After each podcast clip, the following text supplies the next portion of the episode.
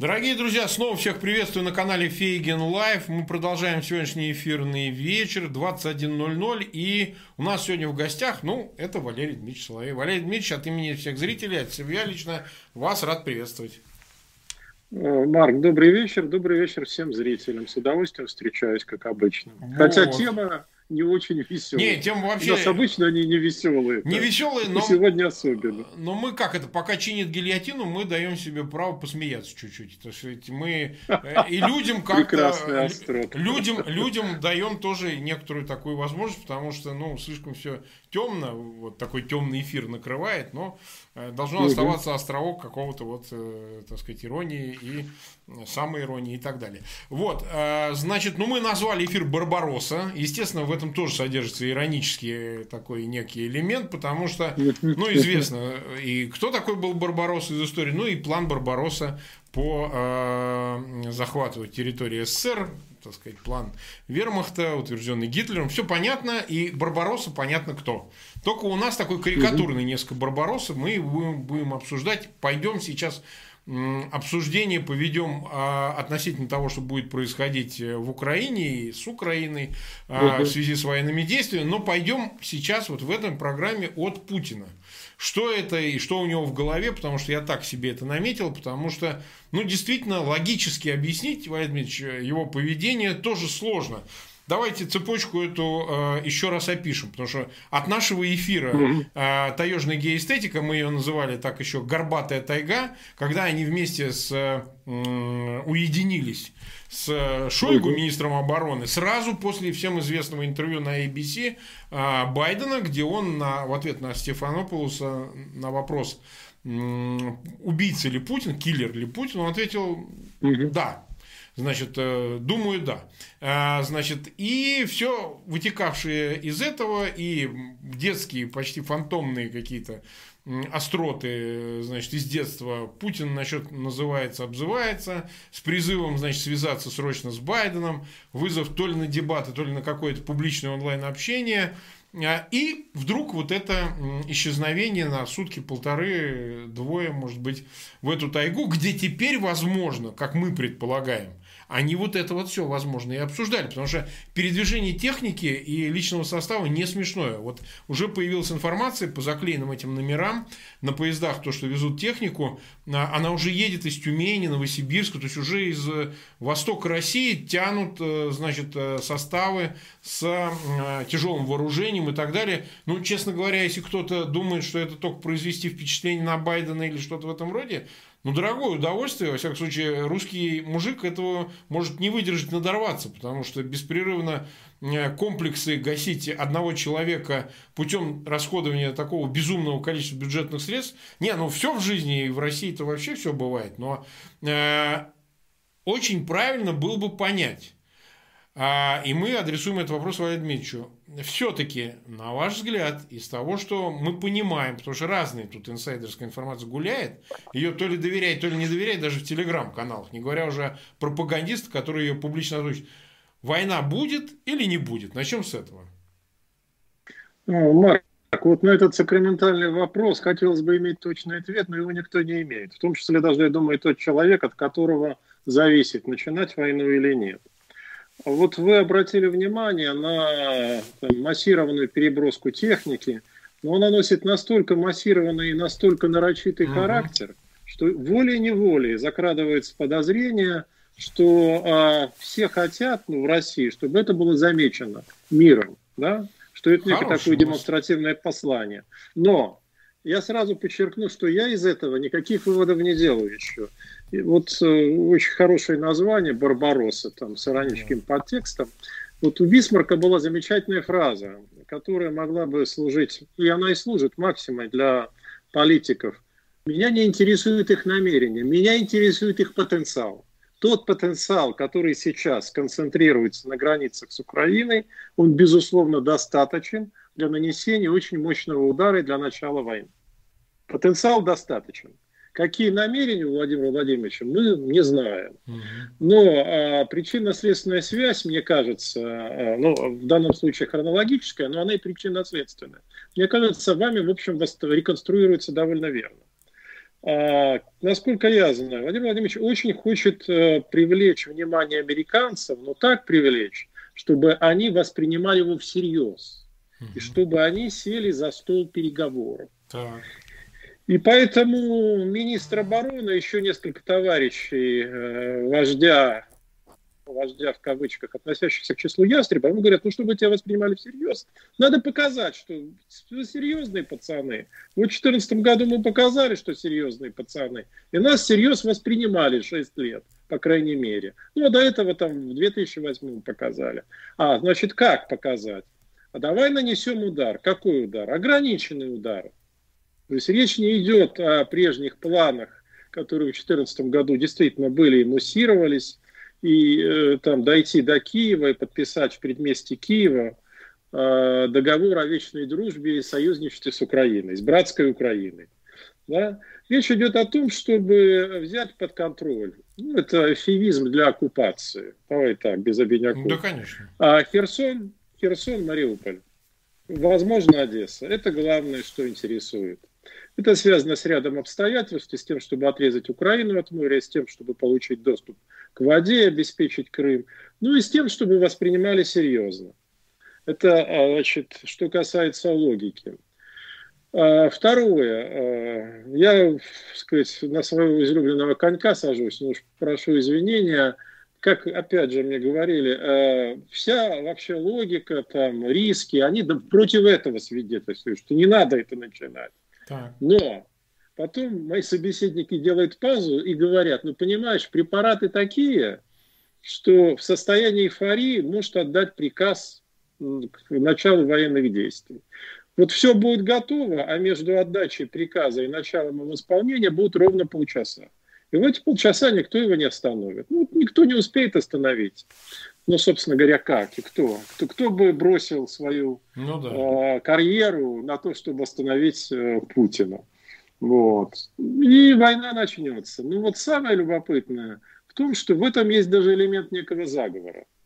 То есть э, ряд горячих или бесшабашных или ну, да. таких же пусть дядя а, ходит, сидящих, пусть на, дядя ходит, как сидящих говорил, на препаратах голов решил, ну мы вот никак от него избавиться не можем.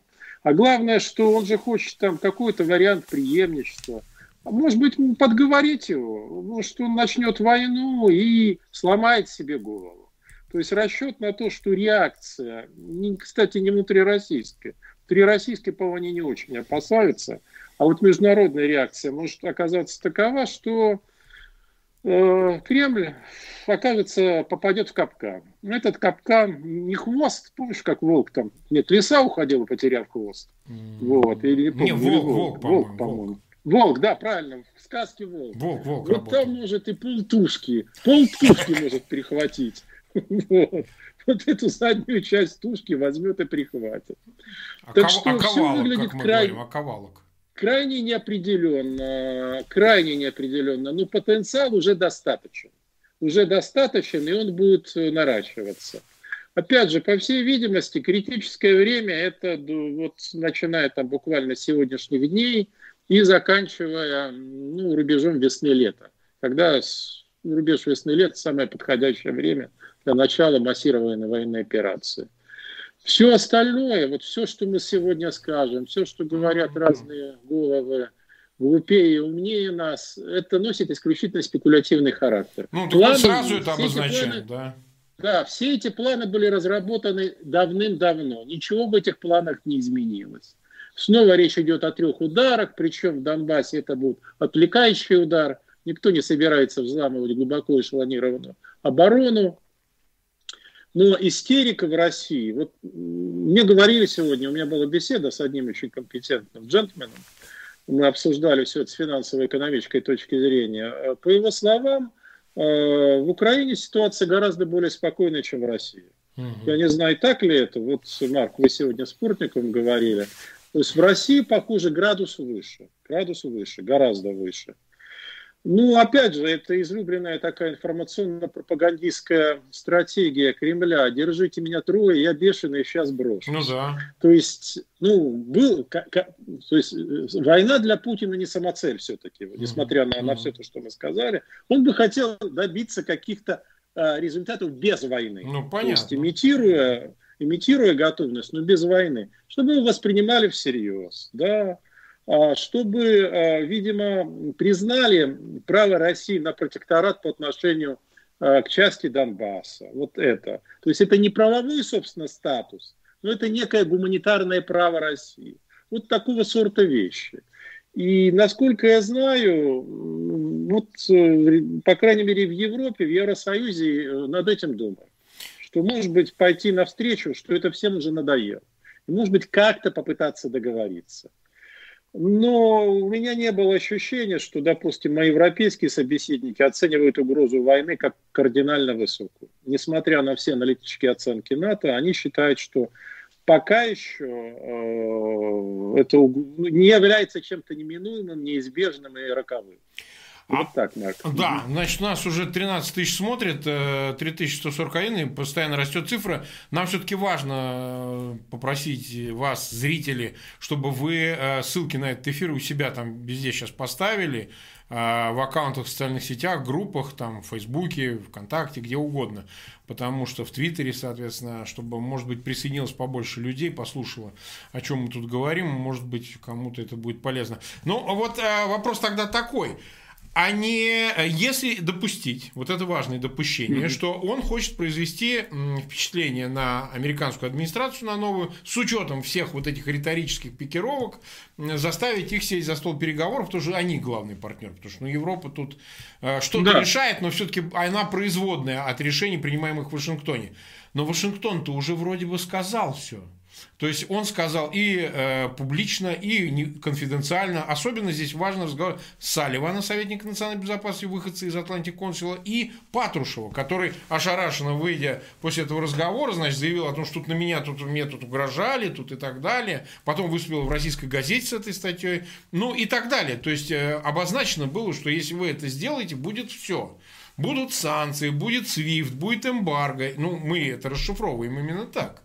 Значит, а, и это раз, а во-вторых, э, прямое, подчеркиваю, прямое общение с руководством Украины, нравится, не нравится, но сказали, мы вас поддержим. И уже есть информация, уже садятся самолеты из Рамштайна с базы в Европе американской, идут какие-то эшелоны э, из Польши и так далее, везут военную технику. Возможно, какую-то более специальную, которая... Вот завтра у меня тоже будет разговор с военным экспертом из Праги, с Юрием Федоровым, известным, в Горбачев фонде работал, так сказать, известный человек. Да, я знаю. Да-да-да, он, он сейчас это все подсчитывает, сколько частей, единиц и так далее. То есть сразу можно сказать, что я по ходу скажу, заявление там в западных прессе, там в СМИ о том, что 4 тысячи перебрасывают, это все ерунда. Народу гораздо Конечно. больше перебрасывают. Это, не, это вообще не 4, и даже не 10, и даже не 20. Гораздо больше идет. Даже, судя по тому количеству техники, уже кто-то должен не сидеть в этих танках, в БТРах, в БМП и так далее, и так далее. А кто, так сказать, там не один же человек сидит.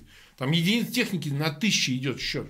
Но вопрос какой? Не значит ли это, что э, американцы уже, по сути, свое фе, так сказать, выдали? Что даже не думайте, мы поддержим, мы все будем делать. И учитывая ситуацию, э, которая была в Закавказье с войной, и мы видели, как э, беспилотники, ракетные удары произвели вот то впечатление на э, такую дочернюю армию Армении по отношению к Москве, да, значит, не будет ли здесь того же эффекта и стоит ли им его опасаться, что это может, ну, произвести, они куда-то ринутся, их завалят и э, так сказать, это может повлиять на э, положение самого Путина, его политическое положение, на его стабильное положение. Вот все-таки внутренний фактор. Или он исключен абсолютно, этот внутренний фактор?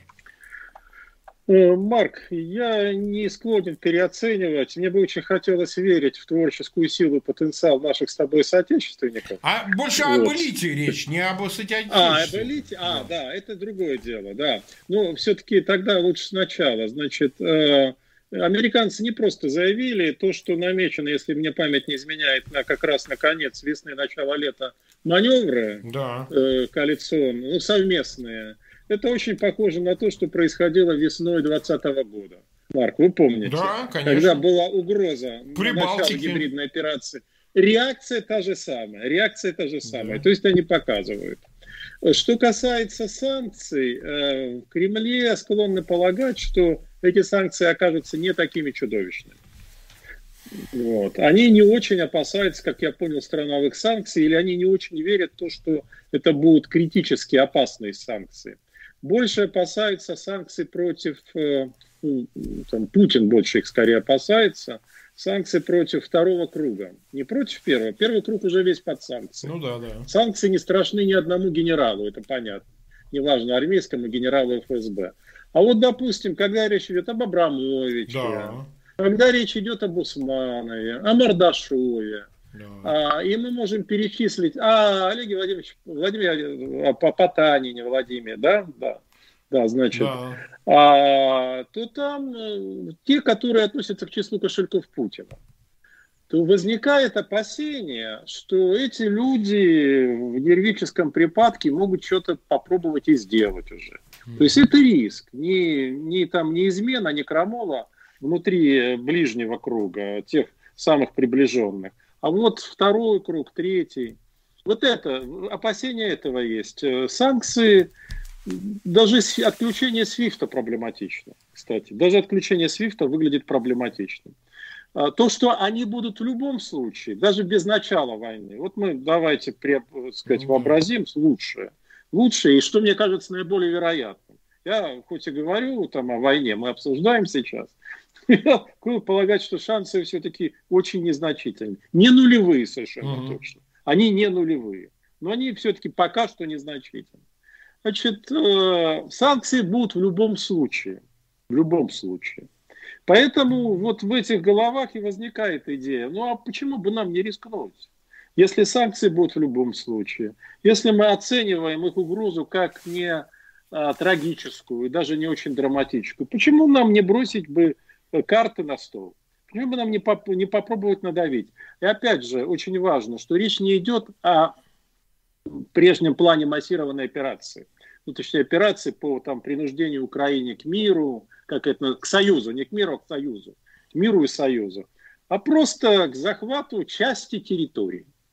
Вот часть территорий, э, которые якобы входят в русский мир, где действительно немалая доля русскоязычного населения, или русский язык, по крайней мере, пользуется таким же влиянием, как украинский. То есть это все-таки ограниченные планы. А что касается элиты, конечно, это не всем нравится. Ну, насколько я знаю, это вообще мало кому нравится. Ну, понятно. Но а, вот выражение «стокгольский синдром», оно абсолютно точно описывает ее положение. Вы раз вошли в эту элиту, вход рубль, а выход – это да. семерочка, семь лет как у бывшего министра Улюкаева. Да. Вот так. Это в лучшем случае. Или с новичком познакомитесь. Вот. Поэтому выбора у них особого сейчас нет. Но есть надежда, и надежда это питается вот этот новый психологический модус э, сейчас элиты, близкой к э, Путину. А они говорят, что он им ужасно надоел. Они от всего этого безумно устали. Безумно. Они хотят от него только одного – определенности в вопросе передачи власти.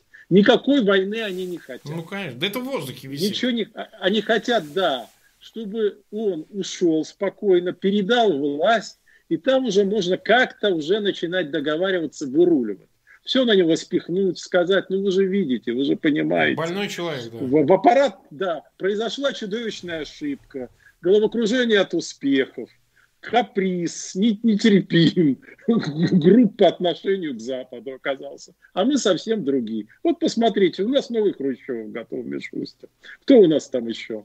Ну, э, да, там любой, кто его сменит, любой, кто его сменит, я как раз верю в то, что любой, подчеркиваю, кто сменит, будет э, по-любому выглядеть либералом каким-то, ну, условным, конечно, конечно, конечно. Любой. Технократ Собянин, да. урбанист и технократ Собянин. Да кто угодно. Да даже, да, даже Шойгу. Да. Даже Шойгу, как представитель семьи, скажет, ну как же, я же с 90-х годов, я вот тут, я же не сам погон, я пиджак. Это легко. Я понимаю, ну вот Шойгу они, они не очень поверят, честно. Вот ни Шойгу, ни Лаврову доверия не будет. И Дмитрию Анатольевичу Медведеву тоже доверия ну, не понятно. будет. Здесь надо обновить модельный ряд, я бы так сказал. Вот те, кто был с Путиным все эти годы, последние 6-7 лет, они, ну рядом, вот рядом, они все будут автоматически находиться под подозрением для Запада. Но, э, то есть войны никто не хочет в России, за исключением небольшой группы, но все заинтересованы в турбулентности. Вот это самое интересное. Угу. Для того, чтобы э, решить какие-то свои задачи, там, принудить его к уходу, возможно, усилить свою сделочную позицию. То есть они не против этого. Они не против, чтобы возникла какая-то турбулентность чтобы ситуация стала сдвигаться. Всем очень надоело, именно мы говорим об элите, не об обществе. Конечно, общество, общество запугивает признаком, да. дестаб... признаком дестабилизации. Вот главное, лишь бы не было войны, значит, все заинтересованы э, в каком-то оживлении, потому что это э, дурная бесконечность всем надоела. Ну как могут продать обществу? Вот э, здесь очень же интересен вопрос. Люди ведь эту войну не воспримут позитивно. Mm. Они не будут против нее протестовать, ну, но с моей точки зрения они ее не могут воспринять позитивно. Это не история весны 2014 года, совершенно точно. Это что-то совершенно другое. Тут же возникнет автоматический страх того, что призывные пункты, дети, да. там, резервисты, э, эти настроения Срочники. уже даже сейчас появились. Срочники. Поэтому можно ведь это э, представить и другим образом. То есть в этом смысле затяжной войны быть не должно. Я думаю, что в Кремле это очень хорошо понимают. То есть поэтому название Барбаросса, оно вдвойне удачно. Все должно быть, если решаться Бритскригом, а еще лучше, если просто запугать. Ну, да. А потом объявить, ну, Россия всегда была миролюбивым государством. Следуя ленинским курсам внешней, миролюбивой внешней политики, как говорили советские вожди, и Россия следует тоже как э, президент скажет, миролюбивым курсом. Вот мы своего добились, все. Ликуйте, ликуйте, пейзане, на войну никто не пойдет. Зато получите по 5 тысяч на ребенка, ну, вольности и свобод не будет, ну и не нужны они вам. То есть могут и такой. Но все это контекстуально будет определяться. Вот какая ситуация сложится, в каком он будет э, состоянии духа и тела, от этого все будет зависеть. Увы, у нас нет никаких институциональных сдержек. Их вообще не существует в Российской Федерации. Ну а чего далеко ходить? Э, президент Трамп своими твита, твитами, да, он же перевернул всю американскую политическую систему, он взбудоражил ее. Конечно. А уж какие там сдержки и противовесы, уж как с ним боролись, а у нас их вообще нет. Только вот э, там присные, только постельничие, только ближние бояре, но они пока ему лояльны. Вот в настоящий момент они, они станут нелояльны, даже не если он начнет войну против Украины, а если, э, проигрывая эту войну угу. по чечаянию, да, как они думают, он потянется к красной кнопке. Вот это будет совсем Нет, другая ну это ситуация. точно, абсолютно. Нет, да. этого они вот точно тогда не для них, Тогда для них это неприемлемо. Так что ситуация может оказаться очень динамичной, а, а может оказаться эта динамика исключительно такой вот информационно-шумовой. Информационный шум. Вот мы пообсуждаем месяц, а потом все вот сойдет на нет, и все эти же самые войска, и вся эта техника обратно в чудовищных поедет. количествах перебрасываема вернется обратно. Но, Валерий Ильич, мы же, мы же как? Вот он повезет это все обратно. Мы-то-то ведь как будем комментировать? Вот мы, я не буду говорить о других, вот мы. Мы говорить, он слабак. Он действительно болен. Конечно. И неважно где и ни в каком месте его конечности эта болезнь. Но это человек, который сам не знает, что творит. Швыряет в топку несуществующей или мнимой войны и э, угроз э, миллиарды бюджетных денег, значит, э, подводя к риску осложнения отношений с партнерами на Западе, ну, соперниками, врагами. Но неважно, еще большего осложнения. Ради чего? Ради того, чтобы то ли себе, то ли кому-то доказать что-то, чего никто не понимает. Потому что ситуация высосана на ровном месте из пальца. А, и вот об этом как раз вопрос. Ну вот хорошо. Первично, изначально, да, разговор шел о том, что Путин ответит на действия Украины, а, ее президента Зеленского, на устранение промосковского элемента из украинского политикума. Да?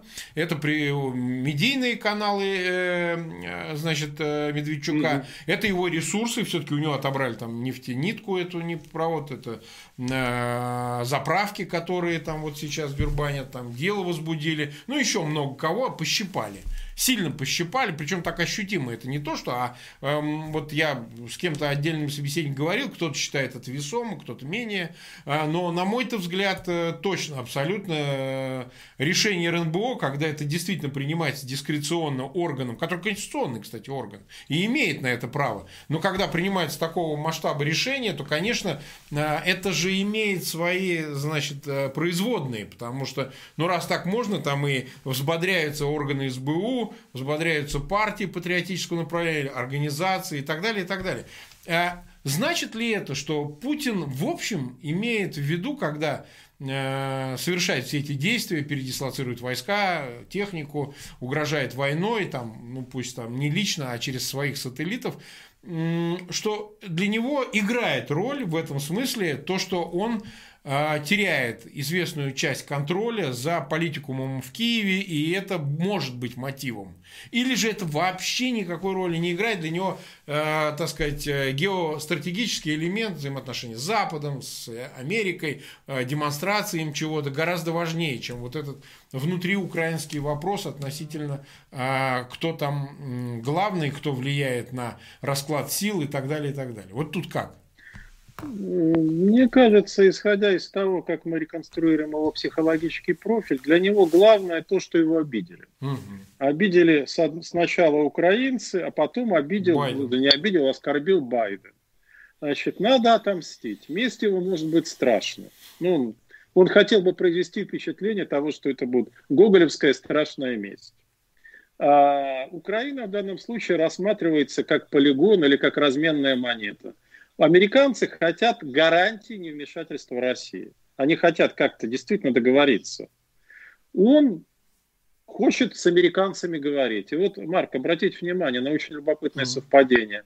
И Украина, и Кремль хотят, чтобы Соединенные Штаты присутствовали в этом конфликте. Понимаете? Это самое удивительное. Так. Чтобы они, ну, да, ну повернуть, естественно, там в свою пользу хотят. Значит, Украине нужны, ну, необходимо участие Соединенных Штатов в шире Запада. Это-то чтобы понятно. получить гарантии надавить на Россию. А Путину, э, значит, нужен Запад, чтобы показать, что он контролирует или может контролировать Украину, и надо договариваться с ним. Это очень важно. Но ему то, потому что а, он считает себя, поскольку там э, одним из крупнейших мировых лидеров, угу. вот, и са, чуть ли не самым опытным, то для него равные это не Зеленский, не Лукашенко. Он на них очень злится, но они ему не равня. Ну да, нет, вот. это точно, это, абсолютно, да, это, точно не Зеленский. А вот президент Соединенных Штатов, там, э, лидер КНР, это вот те люди, с которыми он считает, да. он на, на одной ноге. Ну, наш президенты США надо вынудить говорить. Как? Вот как? Как заставить? У китайцев есть экономические инструменты. Да? Ну, Но они, правда, и, а, они не нуждаются в том, чтобы Байден с Цзиньпином встречаться. Они в дискуссии не предлагают проводить. А у них ведут переговоры и тяжелые переговоры торгово-экономические делегации. Да. А Путину надо, чтобы его приняли на равных. Еще остается один инструмент. Экономический вес России непропорционально мал да, по сравнению с Соединенными Штатами. Значит, военная сила. Военная сила там, где, как считается, чувствительное, чувствительное направление для Европы. Для Европы, ну и если Соединенные Штаты восстанавливают, это правда, отношения с Европой, они очень этого хотят, то значит, и для Соединенных Штатов тоже. Их надо вовлечь в это. Надо вынудить их говорить, сесть за стол переговоров, показать свою силу. Ну и плюс, я думаю, для него играют вот эти вот соображения, связанные с тем, что он реальный пацан. Вот это одна из важнейших составляющих его психологического профиля. А пацаны не отступают. Mm. Просто нельзя отступать. Ему надо перевернуть ситуацию. Перевернуть, переиграть ее по-своему. Во что бы то ни стало. Вот он пытается это сделать.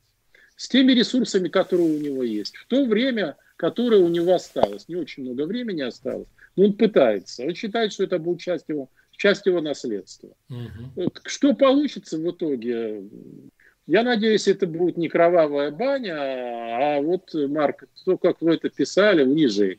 Унижение, это, да. Этого совсем... Да, ну, конечно, побряцаем оружием напоследок и скажем, ну, в следующий-то раз все будет по-серьезному. Вы уже не думайте. Но после этого следующего раза не будет, не будет. сто процентов. Да, это уже понятно. Не, здесь это, или, мне кажется, или, последняя или. проба силы будет. Да, да потому что было за Кавказе, а, за Кавказе проглотили, ну, при том, что он мог быть даже архитектором, но он не мог представить себе такую картинку, когда, так сказать, вооружение, которое использует Армения, да, ну, прокси, безусловно, российской э, Кремля и армии Крем, э, российской, значит, будет столь неуклюже и будет столь беспомощно в сравнении с тем, что продемонстрировала та часть. И с Украиной тоже, несмотря ни на что, значит, Зеленский вдруг с января повел вот эту патриотическую линию, эскалирующую, да. которая тоже получается, что же мы заставляли, заставляли, значит, действовали, действовали, а он так сказать, не имея, не будучи равным Путину, значит, посмел вот действовать вот так. Есть еще одна вещь. Вот я разговаривал со многими украинскими экспертами у себя на канале, ну и, в принципе, давал тут интервью много где по разным украинским каналам. А, там есть, вот меня поразили две вещи. Первое, это то, что вот, ну вот, может быть, до последнего момента, до пятницы, в Украине вообще серьезно, так мне показалось, не обсуждали что да, точно будут какие-то боевые действия. Вот в это то ли не верили, то ли американцы, поговорившие по очереди, и Салливан с Ермаком, и Байден, в конце концов, с Зеленским, и Остин, министр обороны США, с министром а, обороны Украины Тараном. Вот как-то они воспринимали, что нет, ничего не будет и не может быть, потому что вообще это все несерьезно. И вторая часть, вот тоже как бы тезисы этого, которые я хотел бы, чтобы Владимир Дмитриевич прокомментировал, значит, то, что, а вот вы знаете, возможно, Путин это все предпринимает в силу внутренних проблем, ну, для меня это странно звучало, из-за Навального, который вот в, в повестке находится, из-за требований Запада освобождения Навального, из-за Э, значит, того, что они ничего не могут сделать, не знают, как поступить так, чтобы снять его, значит, из э, информационного поля, да плюс в сентябре выборы. И вот почему-то вот на это как бы идет некий такой перпендикуляр, что типа вот нужно это воспринимать как попытка загладить свои внутренние истории путем вот этой маленькой победоносной и так далее. Вот я-то с этим не согласен, но может быть я не очень вижу картину в, в этой нужной динамике или с какого-то угла такого. Может быть действительно фактор Навального и вот этих внутренних проблем может быть э, побудительным мотивом для совершения подобных шагов, значит, э, действий по поводу передислокации войск, угрозы войны и так далее, и так далее. Э, ну, касательно первого замечания, мне кажется, все очевидным. Э, если американцы пообещали помощь, ну, да. сказать, утешили, обнадежили, то поэтому облегченная реакция на российские угрозы. Ну и поэтому Россия хочет продемонстрировать, ну не Россия, все-таки Кремль, ну, да, конечно. что это, мол, вполне серьезно. Поэтому вот так нарочито, демонстративно вся эта техника туда прет. И, Марк, вы вспомните, что раньше, когда такие вещи происходили, если где-то ролики появлялись или фотографии, у нас да. тут же возбуждали, что дело Дела, о шпионаже. Да, да, шпионаж. Да, шпионаж. И, и, и не одно, и не да, одно. Букетом. А сейчас, типа, да, чем больше вы в социальных сетях этих роликов выкладываете и, и фоточек постите, тем лучше. Но еще раз повторю, вот э, именно Бисмарка, неважно какие намерения, потенциал уже достаточен. Это очень серьезный потенциал. И он в ближайшее время будет только наращиваться. Теперь по поводу того, как э, сами, значит, украинские наблюдатели это воспринимают, я считаю, что это неубедительное объяснение, честно скажу. Угу. Кремль считает, что проблему Навального они в общем целом решили. Угу. Навального. Угу. Они в общем целом решили. Что динамика такова, что он уходит, он уходит из повестки. И что вот мы просто судим очень часто да, по эхокамера. Мы в социальных сетях смотрим, заходим в Facebook, заходим в Twitter. Мы знаем, а, какие там люди, значит, как э, сказал, и, и политико-идеологические их взглядов какие. Ну да, предсказуемые. Они об этом пишут. Да, ну, Марк, ну послушайте, ну социология 48% Да, считать правильно осудили. На... Не, это еще неплохо с моей точки зрения. Это еще неплохо. Я ожидал, что может оказаться гораздо, гораздо хуже. Так что он на самом деле в повестке теряет. Это неизбежно. Это просто неизбежно. А ФБК, э, вот, э, э, повестку перехватить пока тоже не может сформировать ее. Да. Ну, вот идет это накопление сил, постепенная мобилизация, которая сначала шла очень быстро, а сейчас э, растягивается. Ну, то есть нет на самом деле Навального, нет ключевой сейчас повестки. Угу. Ну, ну, точнее, из, допустим, условно, из первой тройки или пятерки он перешел уже во вторую пятерку. Угу. Для, я бы понял, если бы э, украинцы это объясняли тем, что Путин таким образом хочет э, отвлечь внимание от социально-экономической ситуации. Вот она действительно скверная, люди нищают, это заметно. А, есть два традиционных способа. Маленькая победоносная война для сплочения нации. И второй способ – это льготы, пряники. Ну, или не пряники, то хлеб. Ну, там, если нет хлеба, пусть едят пирожные. Можно ну, же да. и так сказать. Вот. А, ну, а, еще раз, война против Украины в 2021 году не будет популярной. Она не будет популярной. Она вызовет негативные чувства, она вызовет страх. Не вызовет желание протестовать, с моей точки зрения, массового желания, но точно вызовет страх. И я думаю, вы помните, когда в свое время резервистов пытались направить, помните, в советское время с юга России в, в зону армяно-азербайджанского да, конфликта. очень хорошо. И помню. там начались бунты, и чьи бунты? Их матерей и жен. Да. Вот, да, вот такого сорта стихийные протесты я, я, так сказать, вполне допускаю. Поэтому создать угрозу войны, а потом от нее отказаться, это может более действенный пропагандистский прием для влияния на общество. И плюс еще пообещать в послании Федеральному собранию там, помощь э, для семей с детьми, а, возможно, там, снижение, э, эм, не знаю, или отмену НДФЛ для тех, у кого там доходы ниже прожиточного минимума. Ну, что-то связанное с социальной, с социальной тематикой. Это более действенно, но это точно никак не связано с Навальным. Ну вот э, при всем уважении и симпатии к Алексею, это просто несоизмеримые вещи ну, сейчас. Да, да. Несоизмеримые, да. Поэтому с первым-то все понятно, а со вторым у меня другая интерпретация. В этом смысле я гораздо ближе к вам, наверное, мы совпадаем. Ну, надо посмотреть на то, как это будет развиваться. По ходу событий мы тоже это поймем. Просто вот э, можно ли загладить, можно ли компенсировать вот эту социальную проблематику маленькой победоносной, если она не так очевидна. Вот в чем еще тоже вопрос. Что э, ему-то, может, она очевидной кажется точно маленькой победоносной, а для кого-то она может казаться не такой маленькой и не гарантированно победоносной. Там, например, Генштабу, там, какому-нибудь Герасимову, он совсем не дурак, далеко не дурак Герасимов, он прекрасно понимает, э, что такое американские вооружения, он это, так сказать, с циркулем и с линейкой это все, они это проходят, изучают. И поэтому они понимают, что если действительно начнется масштабная заваруха, и если будут использованы американские возможности, а они, видимо, точно будут использованы, то, ну, как минимум, количество жертв со стороны э, Москвы, значит, будет исчисляться тысячами. Вот. Не сотнями, не десятками, а тысячами. Да, они готовы принести в жертву это количество, не вопрос. Кремль готов принести, но Э, вот тут начинается такая неопределенность некоторая, а готовы ли все остальные? Другое дело, что они не могут повлиять, народ не субъектен, но все равно понимание того, что гибнет уже даже не столько, сколько в 2014 году, когда э, российские войска организовывали котлы Иловайские, да, Дебальцевские и так да. далее, а погибнет существенно, существенно больше. И это нельзя будет количество, потому что у нас э, указы э, засекречены, указаны, так сказать, военные потери, об этом нельзя будет рассказать, но это не значит, что никто этого не увидит количество.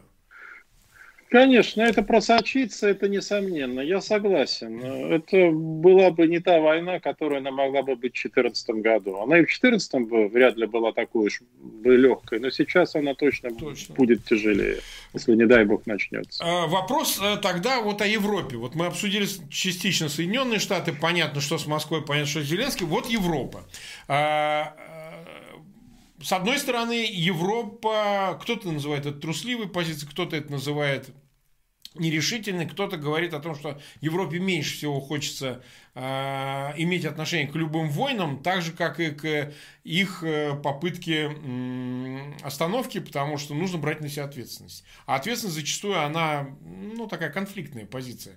Если вот э, США пытаются остановить войну, но они же входят в конфликт. Европа этого делать не хочет. Вот какие для нее могут быть последствия из одного и из другого варианта развития ситуации? Если война будет, каким будет последствия, какой будет позиция? Будет ли она на стопроцентно зависеть от э, позиции Вашингтона и Э, возможно, потребуется через силы НАТО поддержка уже открытая, допустим, Киеву.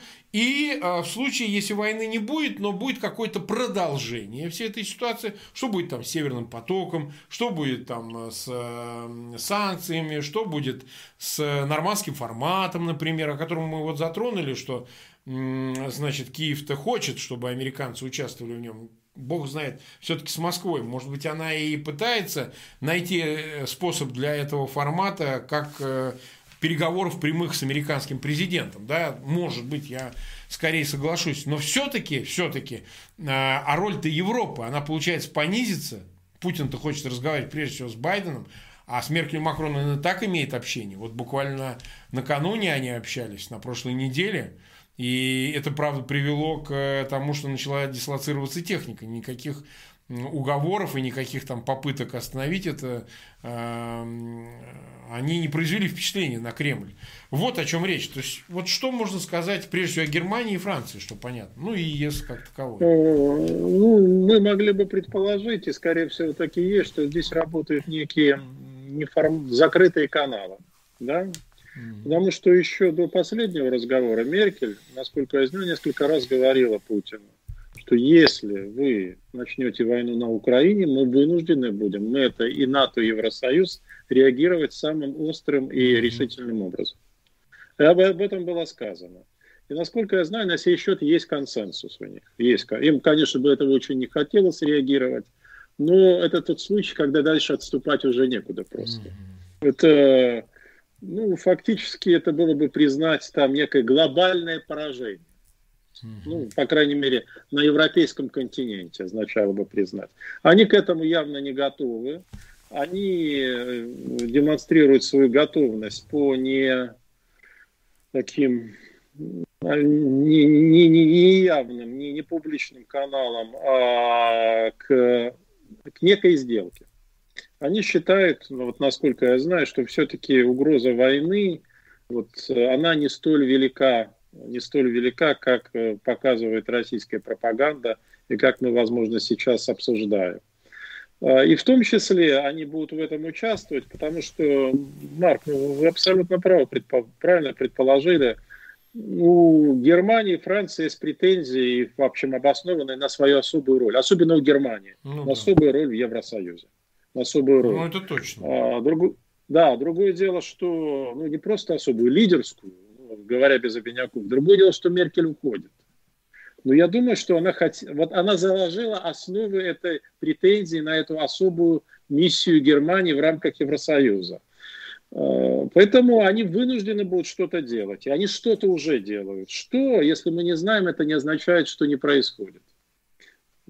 Я, я бы так сформулировал. Угу. А, а вот как раз с американцами возникла, как ни странно, у нас проблема. У нас это у Кремля. А насколько мне известно, мы пытаемся им забросить по каналам МИД удочку, вот именно через МИД, что и как, те просто молчат. Угу. такое ощущение, что они не прочь посмотреть, как далеко готов зайти Владимир Владимирович. Вот. Зайти, чтобы проверить, насколько он вообще стрессоустойчив, и, и готов ли он к этому последнему решительному шагу, или он вынужден будет отступить сам. Вот идет какая-то довольно странная позиционно-психологическая игра, как мне сказали. Mm-hmm. То есть, с одной стороны, Россия наращивает э, силы и истерику. Главный источник истерики – это Россия сейчас. Кремль. Все это наша пропагандистская машина. И даже не машина, это вот социальные сети, кстати. Угу. Обратите внимание, Марк. Да, да, это, да. Э, вот, э, а, а, да, вот эта среда сейчас больше всего, э, русский сегмент больше всего говорит об угрозе войны. Вот это с одной стороны. А с другой стороны, я думаю, мы были очень рады, если бы нам что-то, ну, Путин, что-то взамен предложили, и можно было сказать, вот видите, мудрая политика, жесткость прошли на грани, ну, в общем, ничего себе не порезали. Все, остались при всем своем.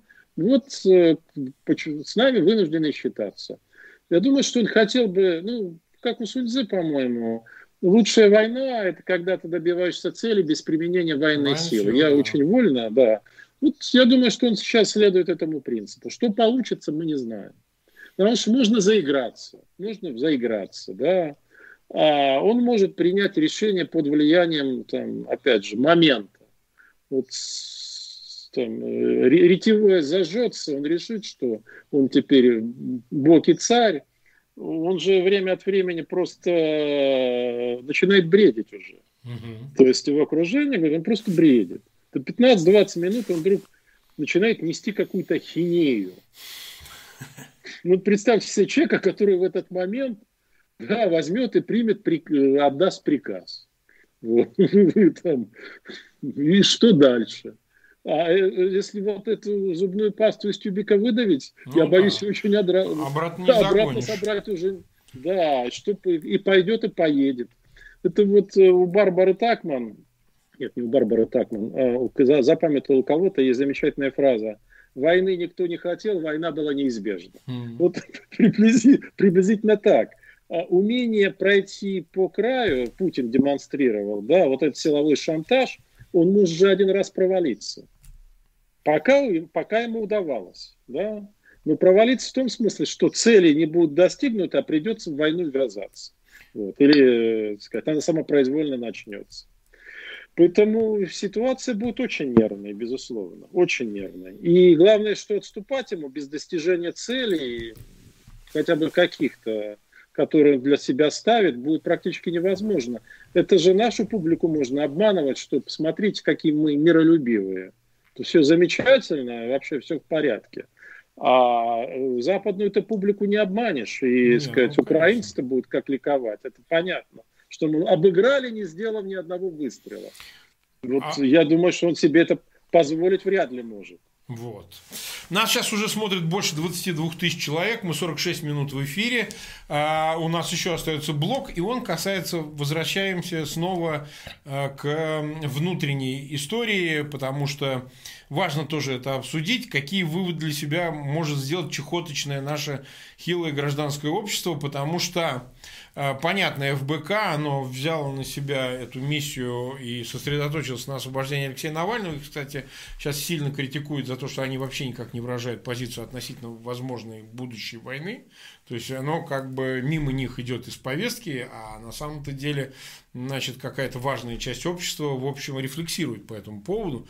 Но, тем не менее, значит, в сентябре состоятся вот эти так называемые выборы. Выборов-то не будет никаких, ну, понятно, это, э, так сказать, совсем другая процедура, но, э, значит, мы возвращаемся опять все к той же теме, Насколько, э, ну, правда, надо говорить, что мы видим, репрессии продолжаются. Вот сегодня, по-моему, суд над Соболь, одной из э, соратников Навального, Любови Соболь, которая там даже удалена из зала суда, у нее там мировой суд ее судит, поскольку это преступление небольшой степени тяжести, но понятно, для чего это нужно. Ее надо осудить, чтобы она не имела возможности баллотироваться в качестве кандидата Э, там, по округу в Государственную Думу, и то же самое происходит с каким-то количеством людей.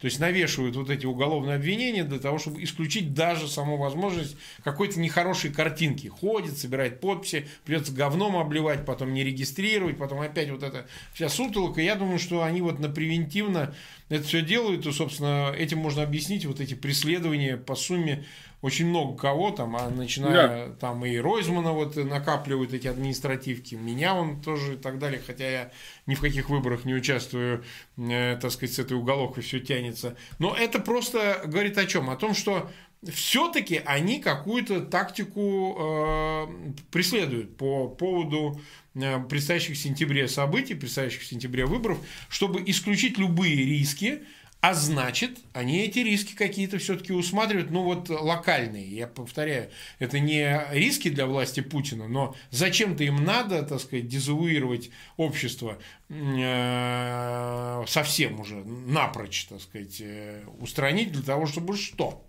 дать э, Единой России 70%, вот какая тогда задача, если рисков для самого Путина общество не несет? Ну, просто у него нет для этого сил, для того, чтобы их эти риски создать. Да, я понимаю. Э, я понимаю. Ну, в тех докладах, которые он получает, там считается, что риски довольно все-таки велики. Угу. Другое дело, что докладчики могут их на какое-то время преувеличивать в силу а, своих корпоративных интересов. Если, не дай бог, произойдет военное обострение, даже не война, то там не административные аресты, а просто будут бить металлическими крутами по головам да, прямо да, на улице. Да, да, да, да. Это, это мне уже сказали, что говорит, просто даже не выходите. Просто не выходите, это будет уже рискованно, откровенно. Сто процентов. Если вы там да, да, будете еще иметь смелость заявлять какую-то гражданскую позицию.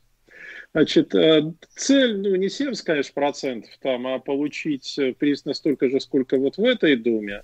Но это личная установка Путина. Вот здесь же важно понять, что ему объясняли, что ну, не обязательно нам иметь такое же преимущество. Мы можем там, заключать союзы с лояльными партиями, ну, которые называют якобы оппозиционными. Будем создавать коалиционное большинство ситуаций. Нет, нет, нет он это связывает э, с необходимостью контроля. Он считает, что будет необходим контроль в момент транзита. То есть вот для него это идификс, что это должна быть Дума, абсолютно послушная Дума с большим присутствием силовиков. Это очень важно. Есть даже такая силовая квота. То есть э, это, кстати, не обязательно бывшие офицеры, э, Марк Захарович, mm-hmm. это очень важно понять. Это те люди, которые силовики считают своими. Есть силовая квота. Я не знаю, была ли она раньше, но мне скажут, что вот сейчас она существует. Это те люди, которые, значит, э, пойдут э, условно от, не условно, а в смысле слова, от ФСБ. Не от вооруженных, да, понятно, конечно, понятно, а именно от ФСБ. Понятно, да. Причем они будут во всех партиях, да, они будут среди независимых кандидатов и тому подобное. То есть ему нужен более плотный контроль сейчас над Думой, именно сейчас, как ни парадоксально, чем тогда, когда через эту Думу проводилось изменение в Конституции. Угу. Что значит ставка будет еще выше. А? Угу. Выше какая ставка? Ну, только его собственная политическая карьера, его собственная жизнь. Вот и все.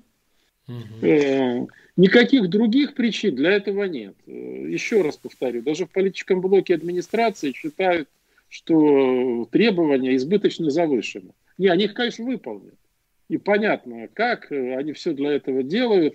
Но, Марк, э, слушайте, мы же не ожидали, что 23-31 января, мы предполагали, но не были уверены, что будет такая динамика. Она была, да, она, она была, была значительная, она была, она была общероссийской. А, появятся новые триггеры, и кто знает, какая динамика возникнет, новая ситуация. Я бы вообще относился к этому э, сказать, с некоторой долей не, как бы, непредрешенности. Угу. Там, да, сейчас выглядит все это ужасно, особенно там Алексей Навальный в колонии, там, сказать, его подвергают давлению.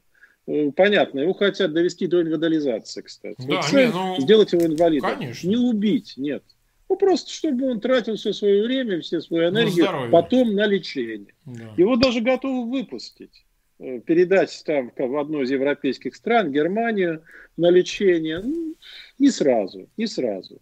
Вот когда он превратится там в полуинвалида, да, тогда я думаю, что они будут готовы передать. Э, поэтому ничего не предрешено в настоящее время. Да, все выглядит мрачновато, но это типично для России. Марк Захарович, ну, ну да, господи, ну, ну да, как-то и в 83 году, я помню, все мрачновато выглядело. Я сказал, не мрачновато, а мрачно. Мы тогда вообще на волосок от термоядерной войны находились. Да. Хотя мы а, а, точно не знали, но догадывались, ощущение было такое. И там э, и в 91 году все было, ну, правда, там все-таки с конца был, был второй половины 80-х было, было и да. нечто такое в э, атмосфере. Воодушевляющее. Да, воодушевляющее, да, надежда какая-то. И было ощущение, что все идет к концу. Вот я имею в виду, вот система идет да. к концу. А сейчас вот такого твердого ощущения нету. Оно не разлито в обществе, это точно. Оно не разлито. Хотя у меня личное убеждение, что оно действительно идет к концу, но она так все сцементировала и она умудри... обладает э, таким удивительным умением вызывать вот глубокую глубинную депрессию в обществе, когда тебя давят, насилуют. Давят, давят. Причем это это же не в полном смысле репрессия. Репрессиям подвергается относительно небольшая, небольшая, часть, небольшая да. часть общества. Это просто моральное и психологическое насилие. Конечно. Они конечно. душу изнасиловали. Они залезли во все всюду, куда можно, всюду. И просто насилуют, насилуют. Причем даже это порою бессознательно, просто такой идиотизм воинствующий, махровый, который все пронизывает. Вызывает, конечно, сильнейшее раздражение, а у многих и даже у большинства вызывает депрессию. Ну так и не надо, чтобы большинство хотело восстать, Марк. Да нет, конечно. Всегда, конечно. Речь. Всегда это дело восстание, там, а, участие в кризисе, решающая роль, это дело меньшинств, активных групп. Эти активные группы на самом деле есть. Иначе бы они так не прессовали вот этих несчастных, которых 23-31 задержали, против которых уголовные дела стряпают, а, значит, сажать будут, ну, уже очевидно. Ну, конечно. И вот так бы не, не, не преследовали тех, кто даже не обязательно пойдет на выборы, а это у них в голове представление, что эти люди могут пойти на выборы. Да. Вот на слишком дальних подступах они уже начали отстреливать. Это все же э, нельзя объяснить никак здравым смыслом, а вот страхом можно, опасением можно объяснить. То есть они считают, что все контролируют, но время от времени предательский холодок пробегает по спине. Да, mm-hmm. вот кажется, подош, подошла старуха с косой сзади. Говорит, ну как ты там? Спрашивает. Помнишь, что люди внезапно смертны? Кстати, системы тоже смертны внезапно. Абсолютно точно. Это очень интересно. Особенно вот такие авторитарные. Да. Ну что же, 55 минут мы в эфире, 22 549 человек нас смотрит, 6660. 68 лайков поставили. В любом случае попрошу всех зрителей, которые в эфире находятся, пожалуйста, разместите ссылки на этот эфир в своих аккаунтах в социальных сетях и группах, чтобы максимально большое число хотя бы записи его этот эфир посмотрело. Ну что, Валерий Дмитриевич, спасибо огромное за этот эфир. Мы спасибо. почти час пообщались. Я думаю, дали почву для размышлений достаточную. Ну и потом э, я хочу напомнить, у нас в пятницу опять пригласил и меня, и Валерий Дмитриевич, насколько я понимаю, Эльвира Вихарева на свой канал. Не знаю, пригласил ли вас. Ну, меня, к сожалению, там не будет. Не будет, да? Ну, уже Эльвире написал, Ну да. окей, но в любом случае, так сказать, Марк, ну вы за двоих точно точно сыграете. Легко, легко, да, да. Ну, я С Эльвирой сыграете за двоих. Да, да, да, да. Спасибо. Ну, в общем, в любом случае мы с Валерием Дмитриевичем на связи, и как бы, а, если, если что, а, значит, обязательно пригласим и снова побеседуем, как только событие получит какую-то новую динамику. Спасибо и всем пока. Спасибо. Спасибо, до свидания.